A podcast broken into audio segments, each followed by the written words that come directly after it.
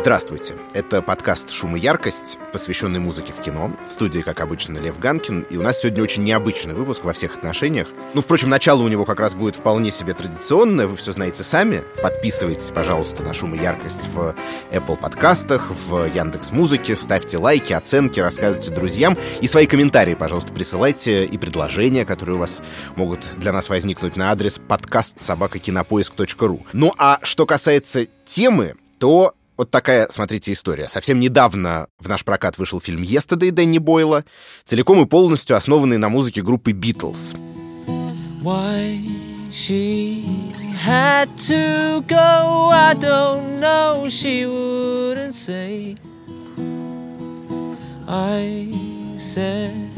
Something wrong, now I long for yesterday. Когда ты это написал? Это не я написал, это Пол Маккартни, Битлз.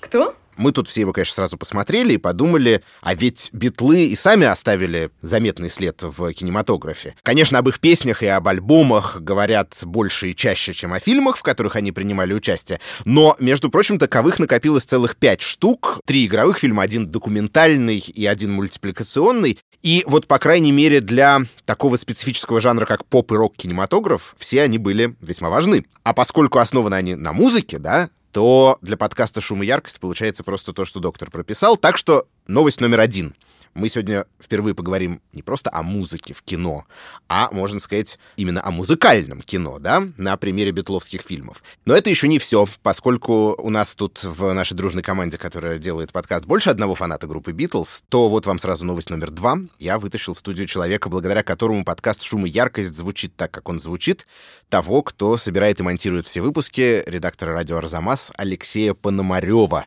Леша, привет. Привет, привет. Осваиваем с тобой жанр диалога впервые в истории шума и яркости. Хочу сразу, конечно же, поскольку я уж появился здесь, прорекламировать на широкую аудиторию кинопоиска подкаста Арзамаса. Кстати, между прочим, не без твоего участия, Лев, обошедшийся. Например, памятный разговор о Битлз, в котором мы чуть-чуть прошлись по кино, да, но оставили эту тему, видимо, на сладкое. Да, ну вот сегодня, собственно, наступило это время десерта, но прежде чем мы перейдем непосредственно к битловским фильмам, я хотел спросить, ты же уже успел Yesterday посмотреть? Как тебе? Я посмотрел Yesterday, да, буквально вчера, и мне понравилось понравилась атмосфера, мне понравились шутки, довольно некоторые даже на грани политкорректности, что приятно. Мне не очень понравилась сопливость любовной линии, и такое, знаешь, вот э, немножко есть ощущение, что там очень акцент сделан на маккартниевские песни. Это не я написал, это Пол Маккартни, Битлз. Есть такая чуть ли не теория заговора, да, что вот новые продукты около битловские, которые выходят в последнее время, они все очень сделаны, чтобы угодить Полу Маккартни. И вот в этом фильме очень много, большой акцент сделан на песне Пола Маккартни. Ну, «Hey Dude» — шутка из трейлера. Песня «Hey Jude», у меня есть предложение. «Hey Dude». «Hey Dude», ты уверен? «Hey Dude». Он прав. Так лучше. Там много маккартниевских песен. «Yesterday», собственно, в э, заглавии «Let it be». Герой начинает несколько раз петь родителям. Это, кстати, довольно смешной момент. When I find myself in times of trouble, Mother Mary comes. Я тут слушаю новую песню Джека. Ну, в общем, много таких ключевых штук, которые связаны с песнями именно Пола Маккартни. И да, там, конечно, есть ленновские песни, и даже, сейчас будет самый главный спойлер, есть Джон Леннон, но ну, какой-то это не тот Джон Леннон, которого вот я себе В общем, внутренний, внутренний поклонник Джона Леннона в тебе протестует против его образа и против, э, я бы сказал, того, что маловато песен ленноновских взяли.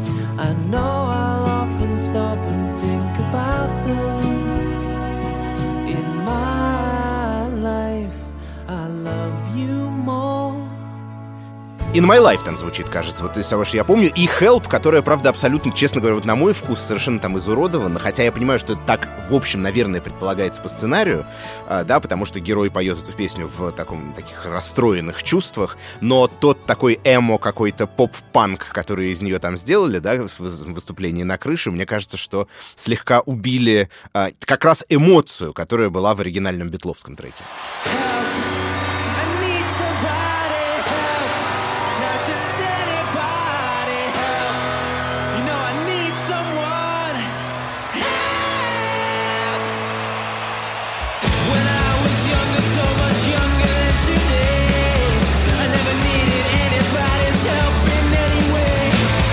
Я смотрел этот фильм с детьми, и дополнительной рекламой, конечно, было участие Эда Ширана. Причем мне понравился Эд Ширан, он там выглядит таким смешным, трогательным, и даже засвечивает пару своих песен в этом фильме, так уж, чтобы, ну, не бесплатно, так сказать, появляться в кадре. Одна из них довольно забавная сцена, где он батлится с э, главным героем, кто сочинит лучше песню, и Эд Ширан поет свою. In the blue corner, Sir Ed Sheeran. Broken hearts can find a love to make them whole anywhere. She said we are penguins on the ice. We're not meant to fly, but God knows we can try. Well, I see a hope that's in your eyes. Well, can you see the love in mine? And now, the soon to be defeated Mr. Jack Mallet. А Джек Малик поет э, The Long and Winding Road, сочиненную, опять же, Полом Маккартни. The long and winding road that leads to your door will never disappear. I've seen that road before.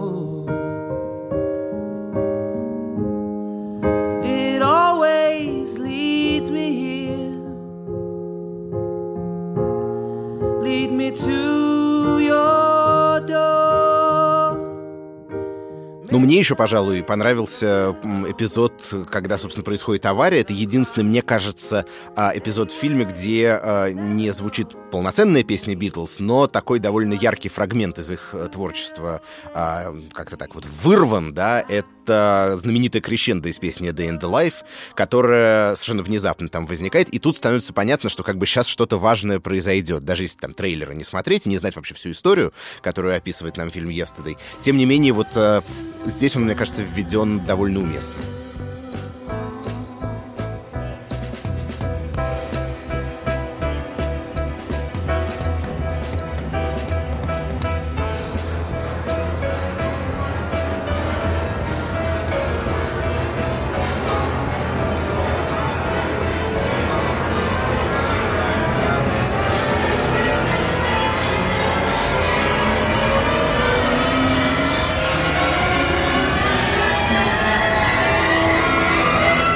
Да, это классный момент, я тоже на него обратил внимание. Получается сочетание как бы довольно современного кинематографического жанра и вдруг каких-то фрагментов, явно отсылающих к 60-м. Особенно, наверное, вот, может быть, мне понравились ранние моменты, когда они там вот на железной дороге, в студии, которая выходит на железную дорогу, поют вот эти Да, ранние это хиты. Там. Oh yeah, tell you something. I think you'll understand when I say that something. Тут, конечно же, все вспоминают фильм Across the Universe, который вышел там лет 10 назад, да, уже. И там тоже был мюзикл, основанный на битловских песнях, тоже романтические истории. Там было больше 60-х, потому что все погружено как бы в эпоху. Чем Across the Universe, на мой взгляд, выгодно отличается от Yesterday, там был, ну, значительно более небанальный подбор песен. Там звучали там Happiness is a Warm Gun, или Blue Joy Way, или Hold Me Tight, ну, какие-то такие не самые, в общем, очевидно приходящие в голову битловские песни, в отличие от фильма Yesterday, в котором, ну, звучат вот как практически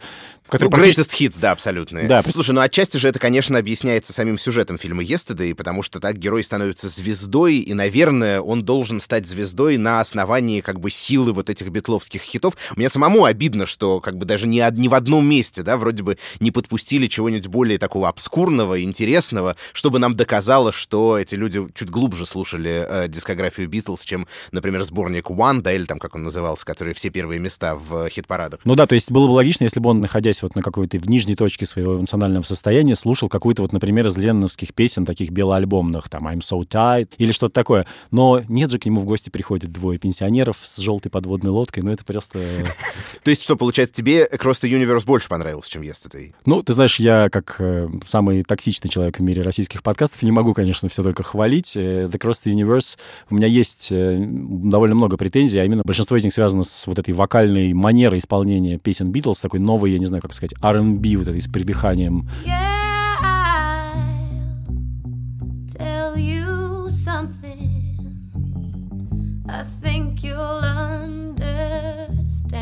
Эти вот все штуки, которые, ну, Битлз так не пели, и для меня это очень странно. Ну да, но на самом деле выясняется, я вот еще про Yesterday прочитал совсем недавно, что там же большинство песен звучат помимо э, Hey Jude в финальных титрах, все остальные песни звучат в кавер-версиях, как и в Across the Universe, собственно говоря, потому что, как выясняется, это, конечно, тоже безумно дорого, но все-таки не так дорого, как покупать непосредственно битловские оригиналы, и э, Дэнни Бойл, собственно, признался, что львиная доля бюджета фильма ушла, собственно, на очистку прав на битловские песни. Наверное, это нам может объяснить, почему при том, что, ну, мало, наверное, можно найти других музыкантов, которые так бы объединяли абсолютно всех, все-таки в кинематографе, ну, не там, не знаю, не, не в каждом третьем фильме звучит композиция Битлз, да? Ну, Согласись, что это такая, в этом чувствуется такая самоиродия, потому что по сюжету фильма эти песни как раз оказываются в свободном доступе в какой-то... Это, да, паблик домейн, да. Okay.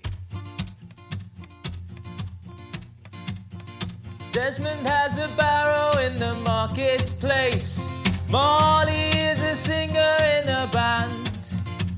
Desmond says to Molly, girl, I like your face. And Molly says this as she takes him by the hand. Oh, Blatty, oh, Blatta, life goes on. Такое ощущение, что мы немножечко поговорили про э, жизнь песен Битлз в современном кинематографе, и в Yesterday, и в Across the Universe, но э, теперь я все-таки хотел бы вернуться к э, вкладу самой группы в кино, прижизненному, да, я бы сказал, вкладу.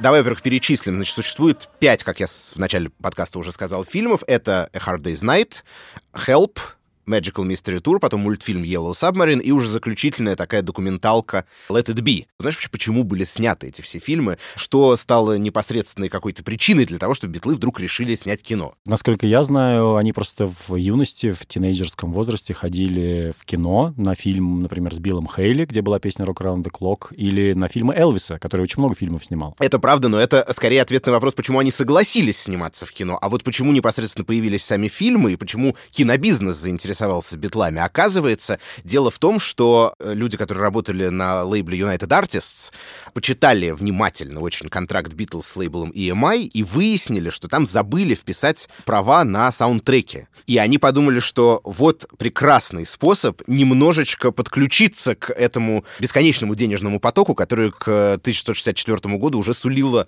э, какая угодно связь с группой Битлз. И вот так, собственно, и возникла идея, в том числе первого фильма «Hard Day's Night», которому, я думаю, можно перейти прямо сейчас. It's been a hard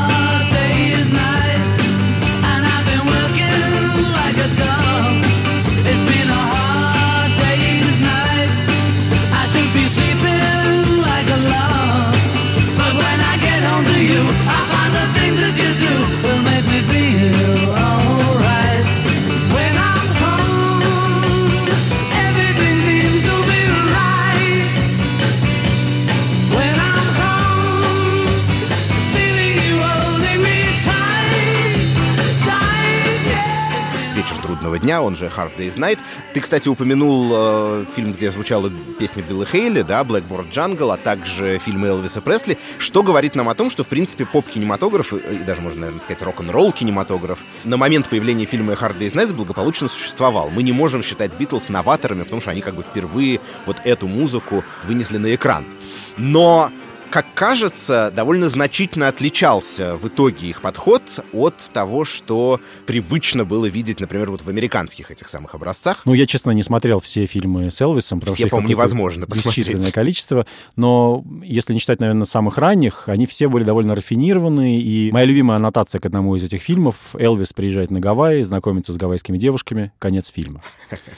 Но это очень, очень точно сказано, потому что, в принципе, как раз э, любовные, да, какие-то истории, вообще романтика как таковая, она в значительной степени лежала в основе этого кино, да, у тебя есть звезда, которая либо сам потом он встречается, да, с девушку гавайскую или какую-либо другую, либо, например, под его музыку может еще происходить, предположим, какое-то романтическое знакомство в аудитории. В Hard Day's Night, конечно, все немножко по-другому. Битлз играют сами себя также, но они какие-то такие вот простые парни, они Битлз, они как сказал Джордж Харрисон, мы просто сели в поезд на Marylebone Station, он поехал, и начался фильм. И заметь, что романтических отношений у них как бы и нет, получается. Хотя там в фильме в кадре присутствует, например, Патти Бойд, будущая жена Джорджа Харрисона. Да, но это можно было, наверное, как-то обыграть, но вместо этого какой-то такой романтический, тем более эротический подтекст абсолютно из этого изъят. А отчасти это, наверное, объясняется тем, по крайней мере, как я читал в умных книжках, что Битлов четверо, да?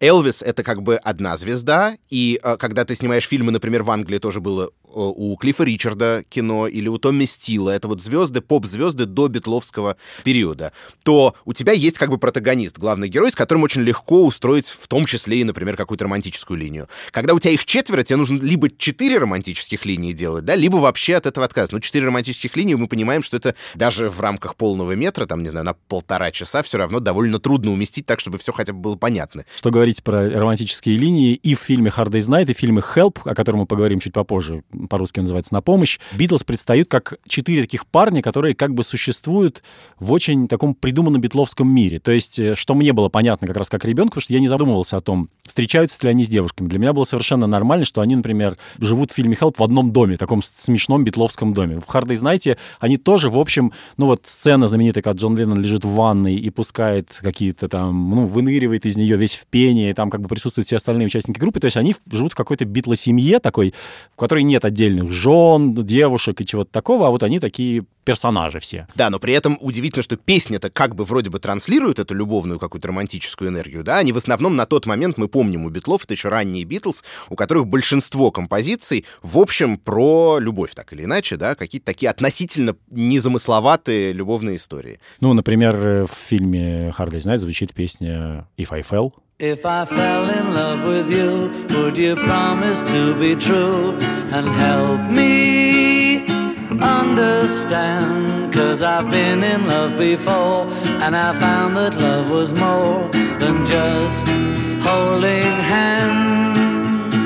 If I give my heart to you, I must be sure from the very start that you would love me more than her.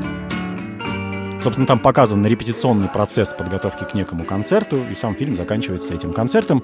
Э, Что я бы еще отметил, что там есть, вот любовной линии нет, но есть депрессивная линия. Там есть э, Ринга, который в какой-то момент грустит. Ему кажется, что как-то все не так, что он лишний как раз в этом всем битловском мире, он идет. И такая знаменитая сцена для, ну, а- английского кинематографа того времени, он идет, пинает ногой какой-то камушек, и в этот момент звучит очень грустная тема, инструментальная обработка песни «This Boy», которая вот запоминается едва ли не больше всех в этом фильме.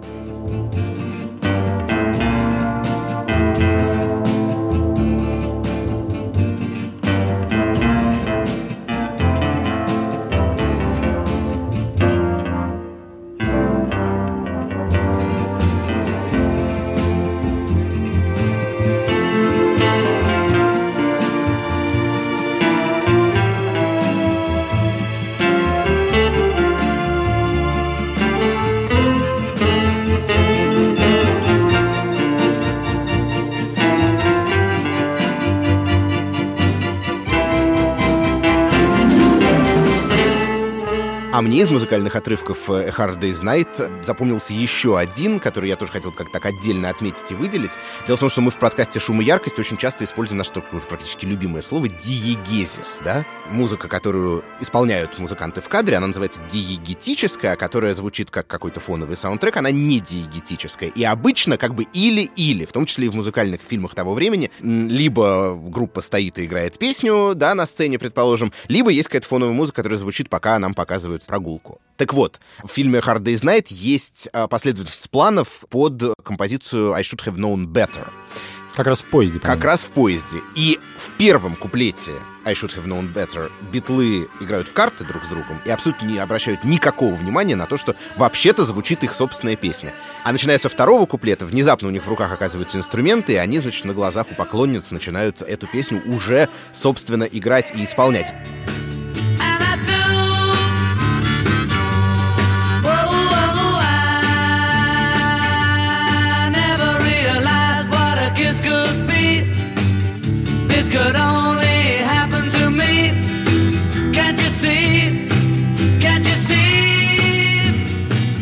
Таким образом, абсолютно стирается тоже вот эта наша любимая грань между тем, что реально происходит, тем, что видит только зритель в зале, и тем, что воспринимают участники действия, да, участники сцены. И это довольно интересный момент такого освобождения поп-кинематографа от каких-то шаблонов и канонов, которые режиссер Ричард Лестер, давай, кстати, назовем его по имени, видимо, уже по состоянию на 64 год считал немножечко устаревшими. Но, впрочем, он же вообще из экспериментального кино пришел. Я даже видел на YouTube, есть, кстати, можете посмотреть его 11-минутный короткометражный фильм конца 50-х годов, который называется по-английски, по крайней мере, Running, Jumping and Standing Still. И это абсолютно авангардистская работа, где там нет вообще диалога, да, никакого. Такое короткометражка со странными абсурдистскими персонажами, выполняющими какие-то очень странные действия. Ну вот такой привычный э, британский причудливый юмор, хотя сам Лестер был американцем. Ну вот эти вот абсурдистские штуки-то, ведь они ведь и в битловские фильмы тоже вполне себе вторглись. Э, если говорить про Hard Day's Night, то там есть, ну, самый смешной, наверное, персонаж — это дедушка Пола, а также есть этот тугонщик, который постоянно, которому постоянно мешают битломаны толпами, э, носящиеся в кадре вслед за участниками группы. А в фильме «Help», давай уж перейдем потихонечку к нему, Дик Лестер ввел еще одного такого же абсолютно абсурдного человека. Это вот пловец, который постоянно выплывает в самых разных частях света, и битлы все время ему показывают дорогу. Но, между прочим, его играл Мел Эванс, один из главных друзей группы Битлз и Роуди, да, можно сказать, большой их помощник. Да, действительно, мы можем перейти к фильму «Help», потому что, во-первых, «Hard Day's Night», значит, был черно-белым фильмом, да, «Help» становится уже в цвете, и э, здесь, при том, что тоже Ричард Лестер тот же самый его снимал, ну и тоже какие-то новшества мы в этом фильме, я думаю, можем найти.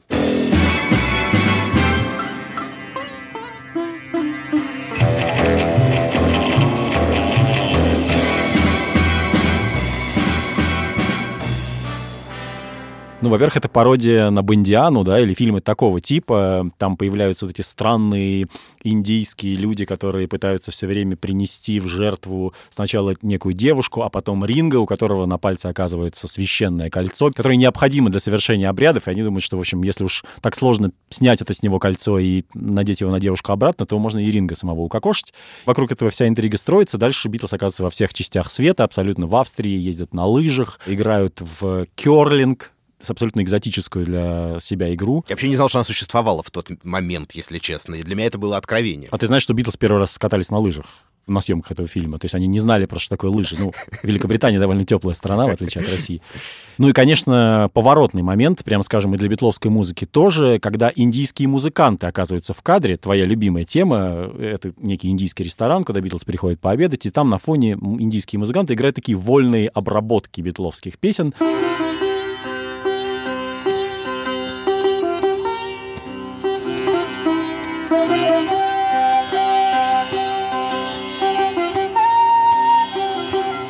Там впервые Джордж Харрисон знакомится с ситаром. То есть, если на съемках фильма «Hard Day's Night» он познакомился со своей будущей женой, с Патти, то здесь он познакомился с ситаром и дальше уже использовал его для песни «Norwegian Wood», которую все услышали на альбоме «Rubber Soul» чуть позже. Но надо сказать, что вот как раз эти моменты с э, исполнением битловских песен в какой-то незнакомой, непонятной аранжировке, да, например, как в случае с индийским ситаром, они вообще стали появляться в их кинематографе в это время, потому что, например, я вообще был был поражен, э, услышав, я даже не сразу понял, что это за музыка. Там есть сцена, с, э, где Битлз едут на велосипеде. Они не принесут на жертву. Это все чушь собачья. Вернемся и надерем им зад. Вдруг, э, значит, увеличивается громкость. Я думаю, господи, что-то очень знакомо. Потом я стал понимать, что это песня с альбома, кстати, Hard Day's Night, хоть фильм и Help, I'm just happy to dance with you. In this world,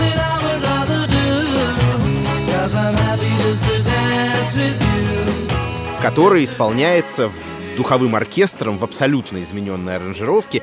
И вот буквально это какой-то там 20-секундный эпизод. Как бы можно было, в принципе, обойтись. Но это тоже показатель некоторой а, растущей изобретательности всех, кто имел отношение к битловским фильмам. Надо сказать, что вот эти вот э, забавные, диковинные инструментальные обработки, они были изданы на американских альбомах Битлз. Почему-то англичан решили как бы не радовать с такими подарками. А в Америке выходили саундтреки и к фильму «A Hard Day's Night», и к фильму «Help», только песни, звучащие в фильме, включая эти инструментальные пьесы. А еще про фильм «Help», э, вот э, тут есть, мне кажется, один важный момент, который мы с тобой должны не упустить. Смотри, фильм «Hard Day's Night», он, собственно, вокруг музыки весь и развивался, да? То есть мы знакомы с группой в этом фильме, которая едет на поезде и там играет по дороге свои песенки и приезжает на концерт. Это музыкальная история. Фильм «Help» его сюжет непосредственно к музыке не имеет решительно никакого отношения со всеми этими конспирологическими теориями индийскими, и, значит, с э, кольцом. Еще там есть э, двое изобретателей, точнее, изобретатель его комический помощник, да, которые тоже охотятся за этим кольцом, чтобы этот изобретатель сумасшедший смог стать э, повелителем мира. То есть к музыке не имеет никакого отношения сюжетная линия, соответственно, музыкальные номера, которые Битлз исполняют в фильме, если в A Hard Day's Night они были оправданы более-менее сюжетно, то здесь это абсолютно вставные зубы. И никто уже не заботится о том, чтобы они хоть как-то в этот сюжет вставлялись э, тематически. Не, ну, там есть, конечно, момент, когда Битлз как бы работают в студии, или когда их решают защитить с помощью, не знаю чего, национальной гвардии. So this is the famous Beatles. We need protection. Get me protection. И они дальше записывают песни по сюжету, да, The Night Before и I Need You в окружении танков, парашютистов и других представителей британских вооруженных сил. We said our goodbye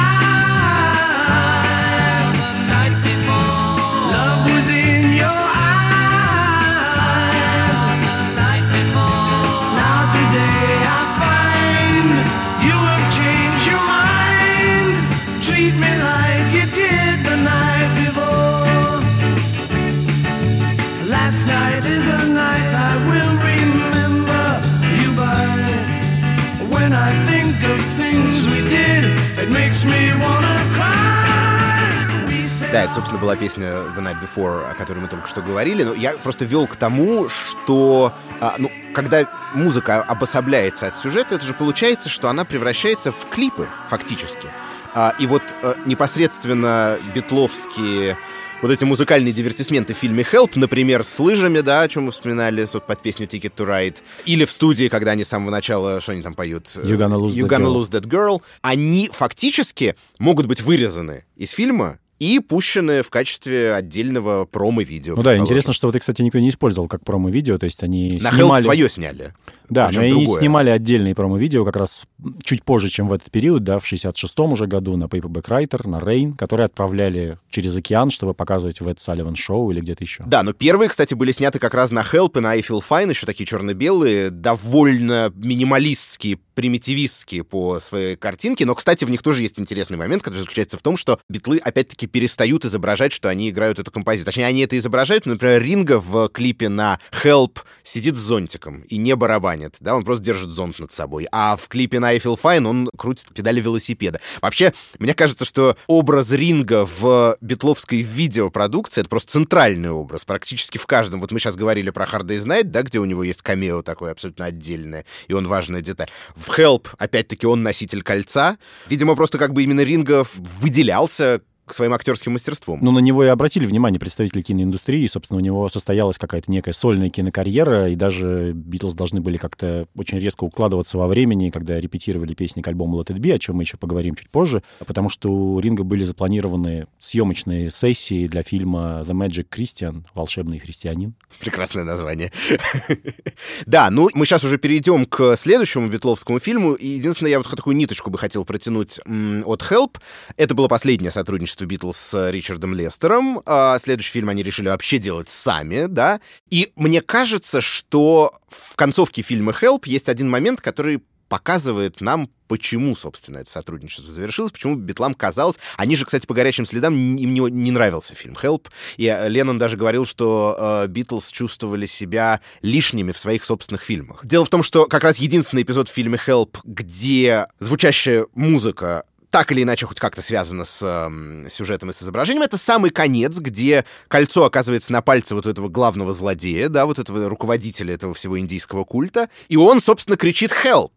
И вот с этого его крика начинается реприза соответствующей песни, и это очень, на самом деле, классная находка, очень смешная, но в ней есть какая-то внутренняя такая вот нестыковка и нескладуха, что ли, да, потому что, ну, мы знаем про песню «Help», что вообще-то это довольно-таки серьезная, невеселая, э, ленноновская вещь, где он стал как бы осознавать как раз себя как такой искренний сонграйтер. То, что пытались нам рассказать создатели фильма «Yesterday», в котором оно использовано тоже. Совершенно верно. И вдруг эта песня оказывается фрагментом абсолютно такой комической сценки, и вот это вот несовпадение, мне кажется, отчасти обусловило тот факт, что битлы как-то вот от этой комедийно-пародийной линии, намеченной в своих первых двух фильмах, начали отходить. Ну, тут мы можем только предполагать, но вообще мне в детстве действительно всегда дико нравилась эта сцена, там начинается такое общее побоище с участием полисменов, там этих э, жрецов этого непонятного культа и так далее, самих Битлз, и э, начинается песня «Help» и титры, в частности, из которых выясняется, что этот фильм посвящен человеку, который изобрел швейную машинку.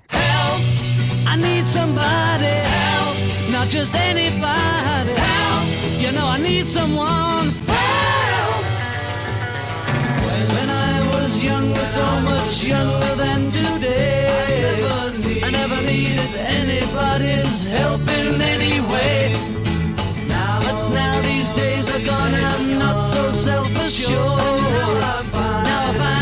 I've my mind and open up the doors. Help me if you can, I'm feeling down. And I do appreciate you being round.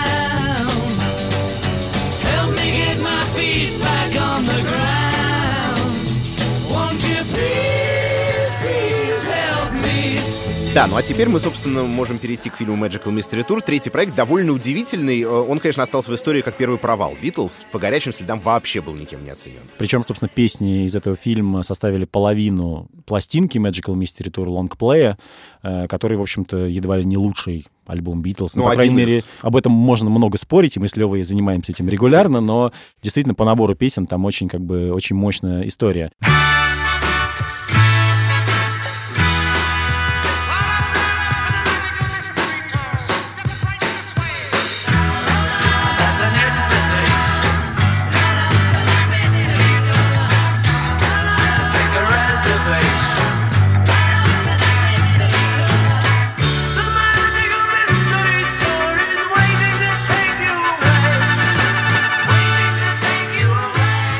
Но да, когда он вышел на британском телевидении, он был показан в черно-белом варианте.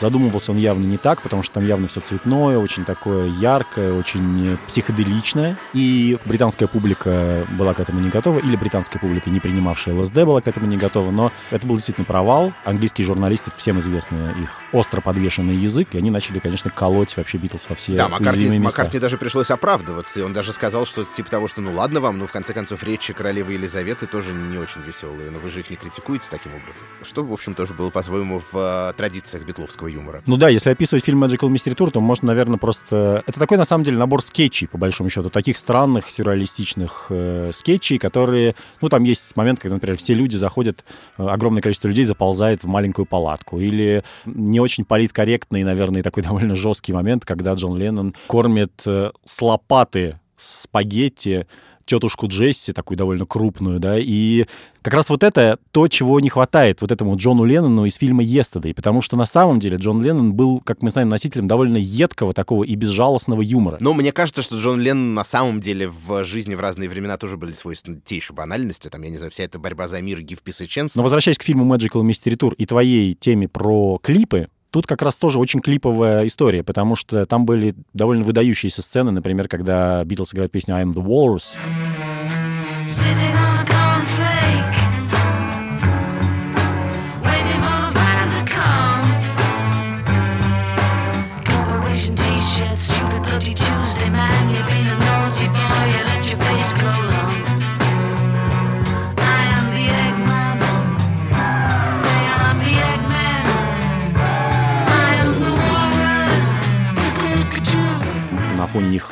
маршируют люди, которые изображают яйцеголовых, The Eggman из песни и так далее. Или они спускаются по лестнице в конце под You Mother Should Know. Let's all get up and dance to a song that was a hit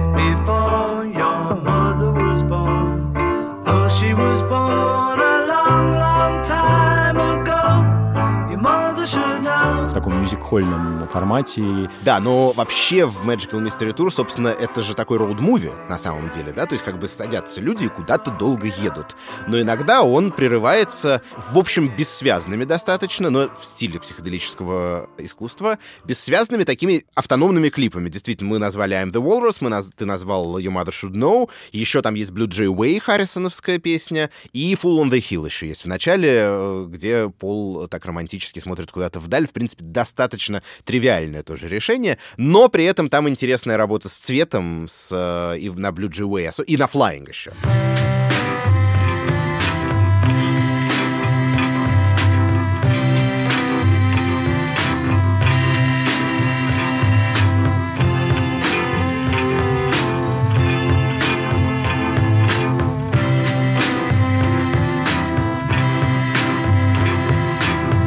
Довольно красивые такие, такая последовательность меняющихся э, цветовых каких-то облачных Это планов абсолютно под 67-й год какой-то, вот эта вся эстетика лета любви или эстетика вот этих кислотных трипов, историй всяких с этим связанных. Да, но, кстати, замечу, что нет до сих пор романтического ничего. Единственная романтическая линия внутри фильма Magical Mystery Tour — это линия между той самой тетушкой Джесси и э, вот этим вот странным человеком по имени Blood Vessel в очках такой пожилой господин там есть, напомнивший, собственно, мне чем-то как, Как раз дедушку Пола из Hard. Именно, именно, да.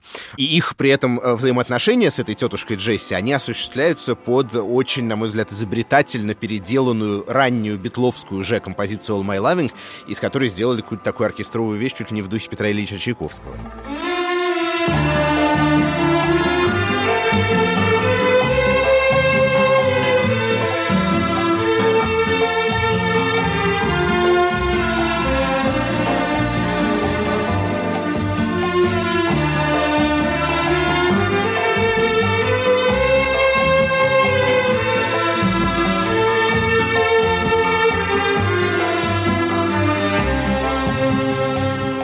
Тем не менее, в психоделический период мы знаем, Битлз выпустили сначала фильм, а потом, вот это довольно удивительно. Вот если мы говорили, что с фильмами они вроде как не были пионерами, и поп и рок-музыканты довольно часто их выпускали, то мультфильмов, основанных на деятельности и записях какой-либо известной, например, группы, история, насколько я понимаю, до Yellow Submarine не видела. As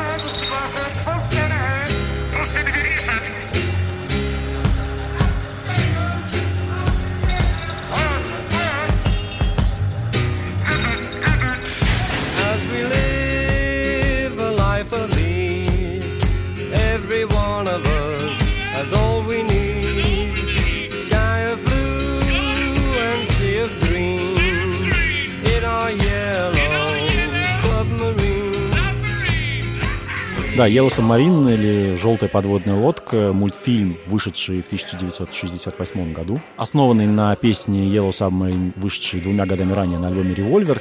На мой взгляд, едва ли не самая вообще удачная работа Битлз в кино, хотя сами Битлз-то по большому счету и не имели к нему прямого отношения, но он получился дико битловским по духу, и им так самим это понравилось, что они даже снялись в финальной сцене живьем, мне правда кажется, что это самый, вот если вы хотите как-то познакомиться с Битлз в кино или там детям, например, своим показать это, то это самая искренняя и трогательная штука, которую они сделали, потому что там есть, ну, потрясающий персонаж Nowhere Man. If I spoke prose, you'd all find out I don't know what I talk about. Ad hoc, ad loc, and quid pro quo. So little time, so much to know. There must be a word for what he is. He's a real nowhere man, sitting in his nowhere land, making all his nowhere plans for nobody.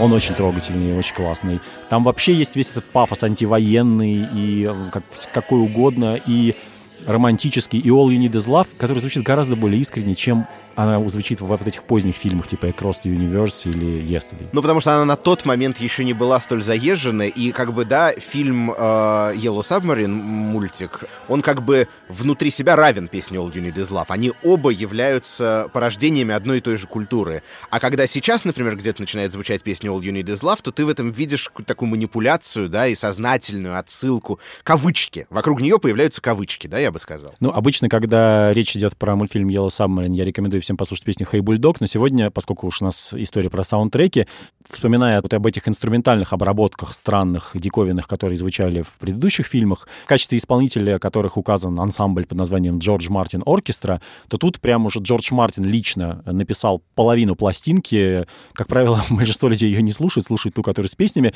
Но можем послушать самую попсовую из них, э, композицию, которая называется «Yellow Submarine in Pepperland».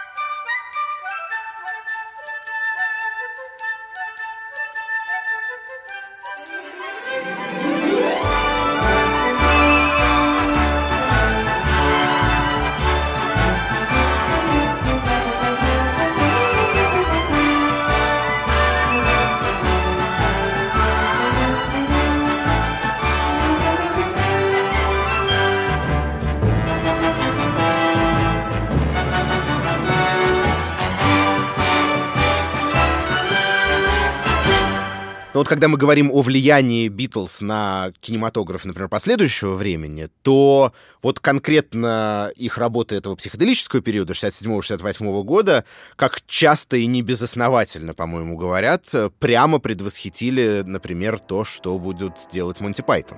Даже более того, в фильме Magical Mystery Tour снимался человек по имени Нил Иннес в составе группы Bonzo Dog Doodah Band. That night, cutie.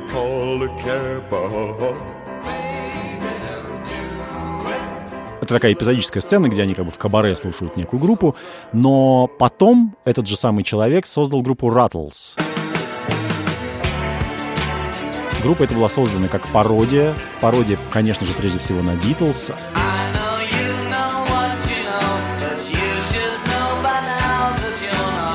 Нил Иннес подружился с Эриком Айдлом, человеком, имеющим прямое отношение к труппе Монти Пайтон, комик-труппе, и они начали делать серию таких комедийных шоу, маленьких скетчей для телека, в которых пародировали Битлз в разные моменты. И потом в какой-то момент они пили чай с Джорджем Харрисоном, и Харрисон им сказал, а почему бы вам не сделать фильм побольше. И они сделали реально мокьюментари, так называемый, да, то есть такой издевательский документальный фильм про историю Битлз, который назывался All You Need Is Cash. Это очень смешной фильм, мне кажется, он очень британский, провалился в Америке, естественно, в прокате полностью, но для людей, любящих британский юмор, но если вообще вам нравится Монти Пайтон, и, не знаю, Священный Грааль и вот это все, то это прям must see. Я еще хотел а, обратить внимание на то, что, конечно, у Монти Пайтон прям даже некоторые какие-то сцены иногда кажутся отсылающими к э, битловским. Ну, например, э, я помню, у них был такой относительно поздний уже, кажется, фильм «Смысл жизни» Монти Пайтон, где есть вот эта безумная сцена с толстым человеком в ресторане. И, собственно, у меня всегда был флешбэк к той самой сцене со спагетти э, и Джоном Ленноном из Magical Mystery Tour, о которой ты рассказывал. Да, но, безусловно, у них есть просто какие-то родственные такие по вайбу штуки, штуки, и не зря Джордж Харрисон, который был одним из вдохновителей этой истории, во-первых, снялся в этом фильме All You Need Is Cash в роли репортера, который э, ведет репортаж от, от офиса компании Apple, да, ну, виртуальный, который подвергается момент такому полному разграблению. Там снялись и другие известные люди, на самом деле, Мик Джаггер, Рон Вуд сыграл одного из байкеров из «Ангелов Ада». Сами Битлз, кстати, отреагировали довольно забавно на этот фильм. Ну, понятно, Харрисон был фанатом. Ринго сказал, что счастливые моменты в фильме как-то показаны очень здорово, но вот вот жесткие моменты показаны слишком близко к истине, поэтому ему это не очень понравилось. Джон Леннон просто не стал отдавать авторам кассету, ему так понравился фильм, что он заиграл и, и кассету, и демо саундтрека, собственно говоря, группы Rattles. И раз уж мы сегодня уже дважды слушали Help, то тут я проиллюстрировал творчество группы Rattles с композицией Ouch. You're breaking my heart.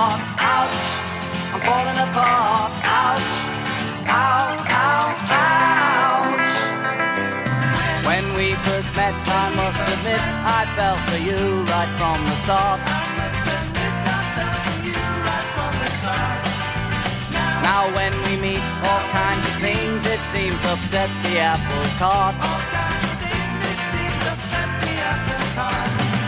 Ouch! Don't desert me. Ouch! Please don't hurt me. Ouch!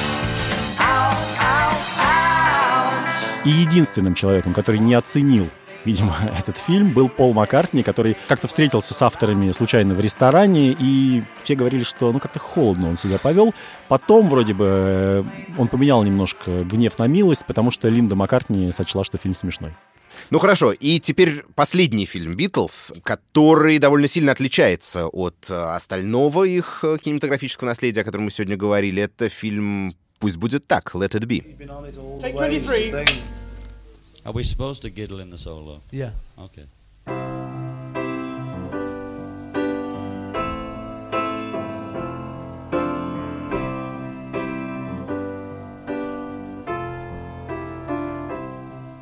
When I find myself in times of trouble, Mother Mary comes to me, speaking words of wisdom, let it be. And in my hour of darkness, she is standing right in front of me, speaking words of wisdom, let it be. Let it be. Let It Be — это такая странная история, потому что это документальный фильм, который должен был показывать, как Битлз э, вот работают над новым материалом и на самом деле готовятся к концерту. То есть, ну, те, кто вообще знает Битлз, знают, что в какой-то момент они перестали выступать, перестали давать концерты, это было связано с какими-то там техническими причинами, с битломанией, но в какой-то момент, например, у Пола Маккартни явно оставалась идея, что было бы классно вернуться на сцену и снова стать настоящей полноценной рок-группой. И вот фильм Let It Be был задуман так, что Битлз сидят просто в студии, репетируют какие-то новые песни, а потом выходят и в каком-то необычном месте их исполняют, например, в греческом амфитеатре или на корабле. И они вот очень долго обсуждали, где бы им это сделать. К сожалению, это все сопровождалось очень большим количеством внутренних склок, разборок и так далее, плюс их еще все время снимали. Режиссер Майкл Линдзей Хок делал все от него зависящее, чтобы как бы получился какой-то классный продукт, но в итоге он столкнулся с проблемой, которую, ну, честно говоря, непонятно, как решать настоящему режиссеру документалисту, а именно с тем, что фактически фильм подвергся цензуре, потому что сами Битлз начали просить вырезать из него, ну, такие острые моменты, да, и в итоге получилась такая документалка немножко ни о чем. Ну, Битлз сидят в студии, репетируют, они вокруг них какие-то цветные огни, потом в итоге они выходят и играют концерт на крыше студии Эбби Роуд. Это, наверное, самый яркий момент в фильме, и плюс еще знаменитая сцена, где Джордж Харрисон ссорится с Полом Маккартни. One, two, three, four.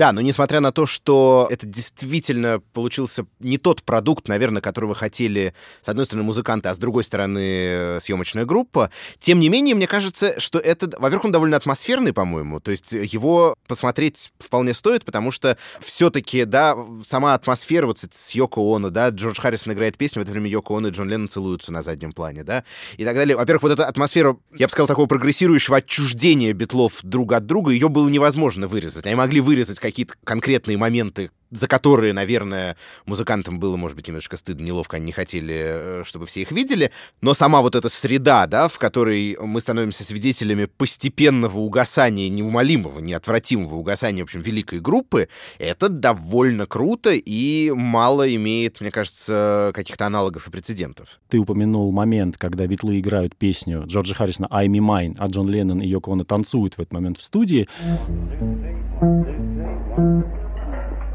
We'll have it off on the day. Through the day, I me mine. I mean, one, two, three, one, two, three. On to the day. I be mine, I be mine, Так вот, во время съемок фильма Let It Be Харрисон просто встал, хлопнул дверью и ушел из студии, и Битлз дальше как совершенно не понимали, что делать, и просто как бы дурачились, пуская какие-то злобные остроты вслед Харрисону. Отложили этот проект, забросили, потом вышел уже фильм, и потом они решили выпускать пластинку, и I'm Mine в итоге стала самой последней записью Битлз.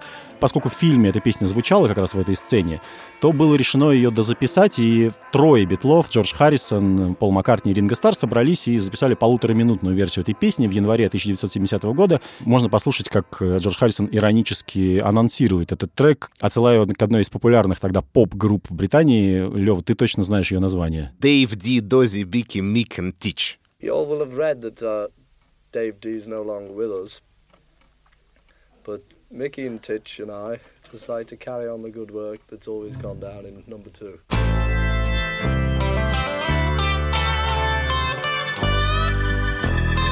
All through the day, I'm in mine, I'm in mine, I'm in mine. All through the night, I'm in mine, I'm in mine, I'm in mine. Now the fright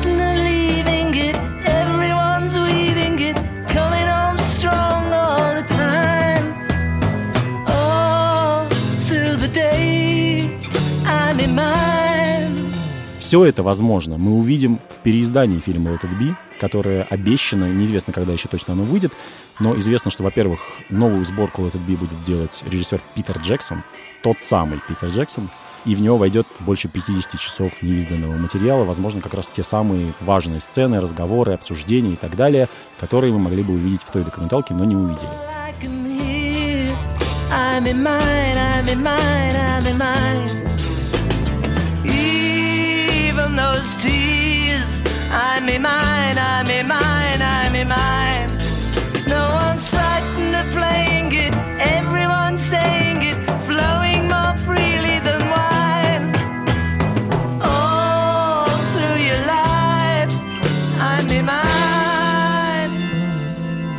Ну что, вот таким получился наш экспериментальный подкаст «Шум и яркость». Леш, спасибо тебе большое за участие. Спасибо тебе, что позвал. Не забудьте переслушать еще и подкаст из серии «Британская музыка от хора до хардкора» про Битлз. Да, совершенно верно. А Я еще понял, что я обычно говорю, что над этим подкастом, да, в конце говорю, работали э, Лев Ганкин, э, а также звукорежиссер Алексей Пономарев. Так вот, сегодня звукорежиссер и соавтор Алексей Пономарев, а также продюсер Женя Молодцова, редактор Даулет Джанайдаров и главред кинопоиска Лиза Сурганова. До встречи в новых выпусках «Шума и яркости». И, напоминаю, подписывайтесь, подписывайтесь, пожалуйста, на наш подкаст, ставьте ему лайки, оценки, распространяйте информацию. Ну, а я на правах соавтора хочу воткнуть в концовку версию песни «Get Back» с того самого концерта на крыше из фильма «Let It Be». И это самая последняя песня, которую Битлз играли на концертах когда-либо.